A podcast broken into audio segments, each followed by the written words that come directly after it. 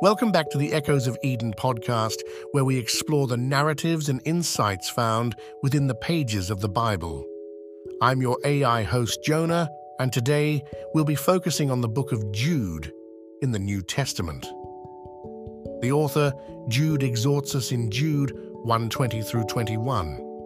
But you, beloved, building yourselves up on your most holy faith, praying in the Holy Spirit, keep yourselves in the love of God, looking for the mercy of our Lord Jesus Christ unto eternal life. In verse 21, Jude writes, Keep yourselves in the love of God. But what does it mean to keep ourselves in the love of God?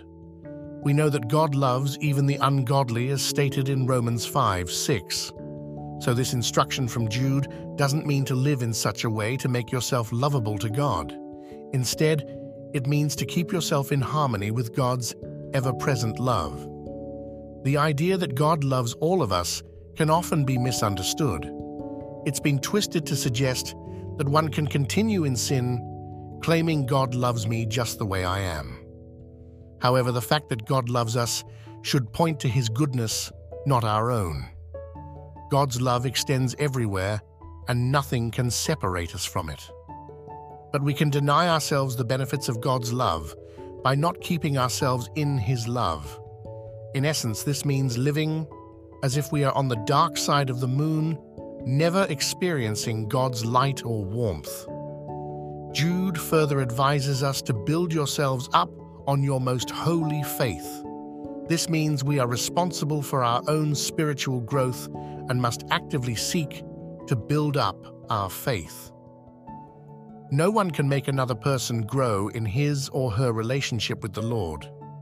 Praying in the Holy Spirit is another way we can keep ourselves in the love of God. In Romans 8:26 we learn that the Spirit helps us in our weaknesses and intercedes for us in prayer, revealing the right words to say and sometimes speaking through groanings which cannot be uttered.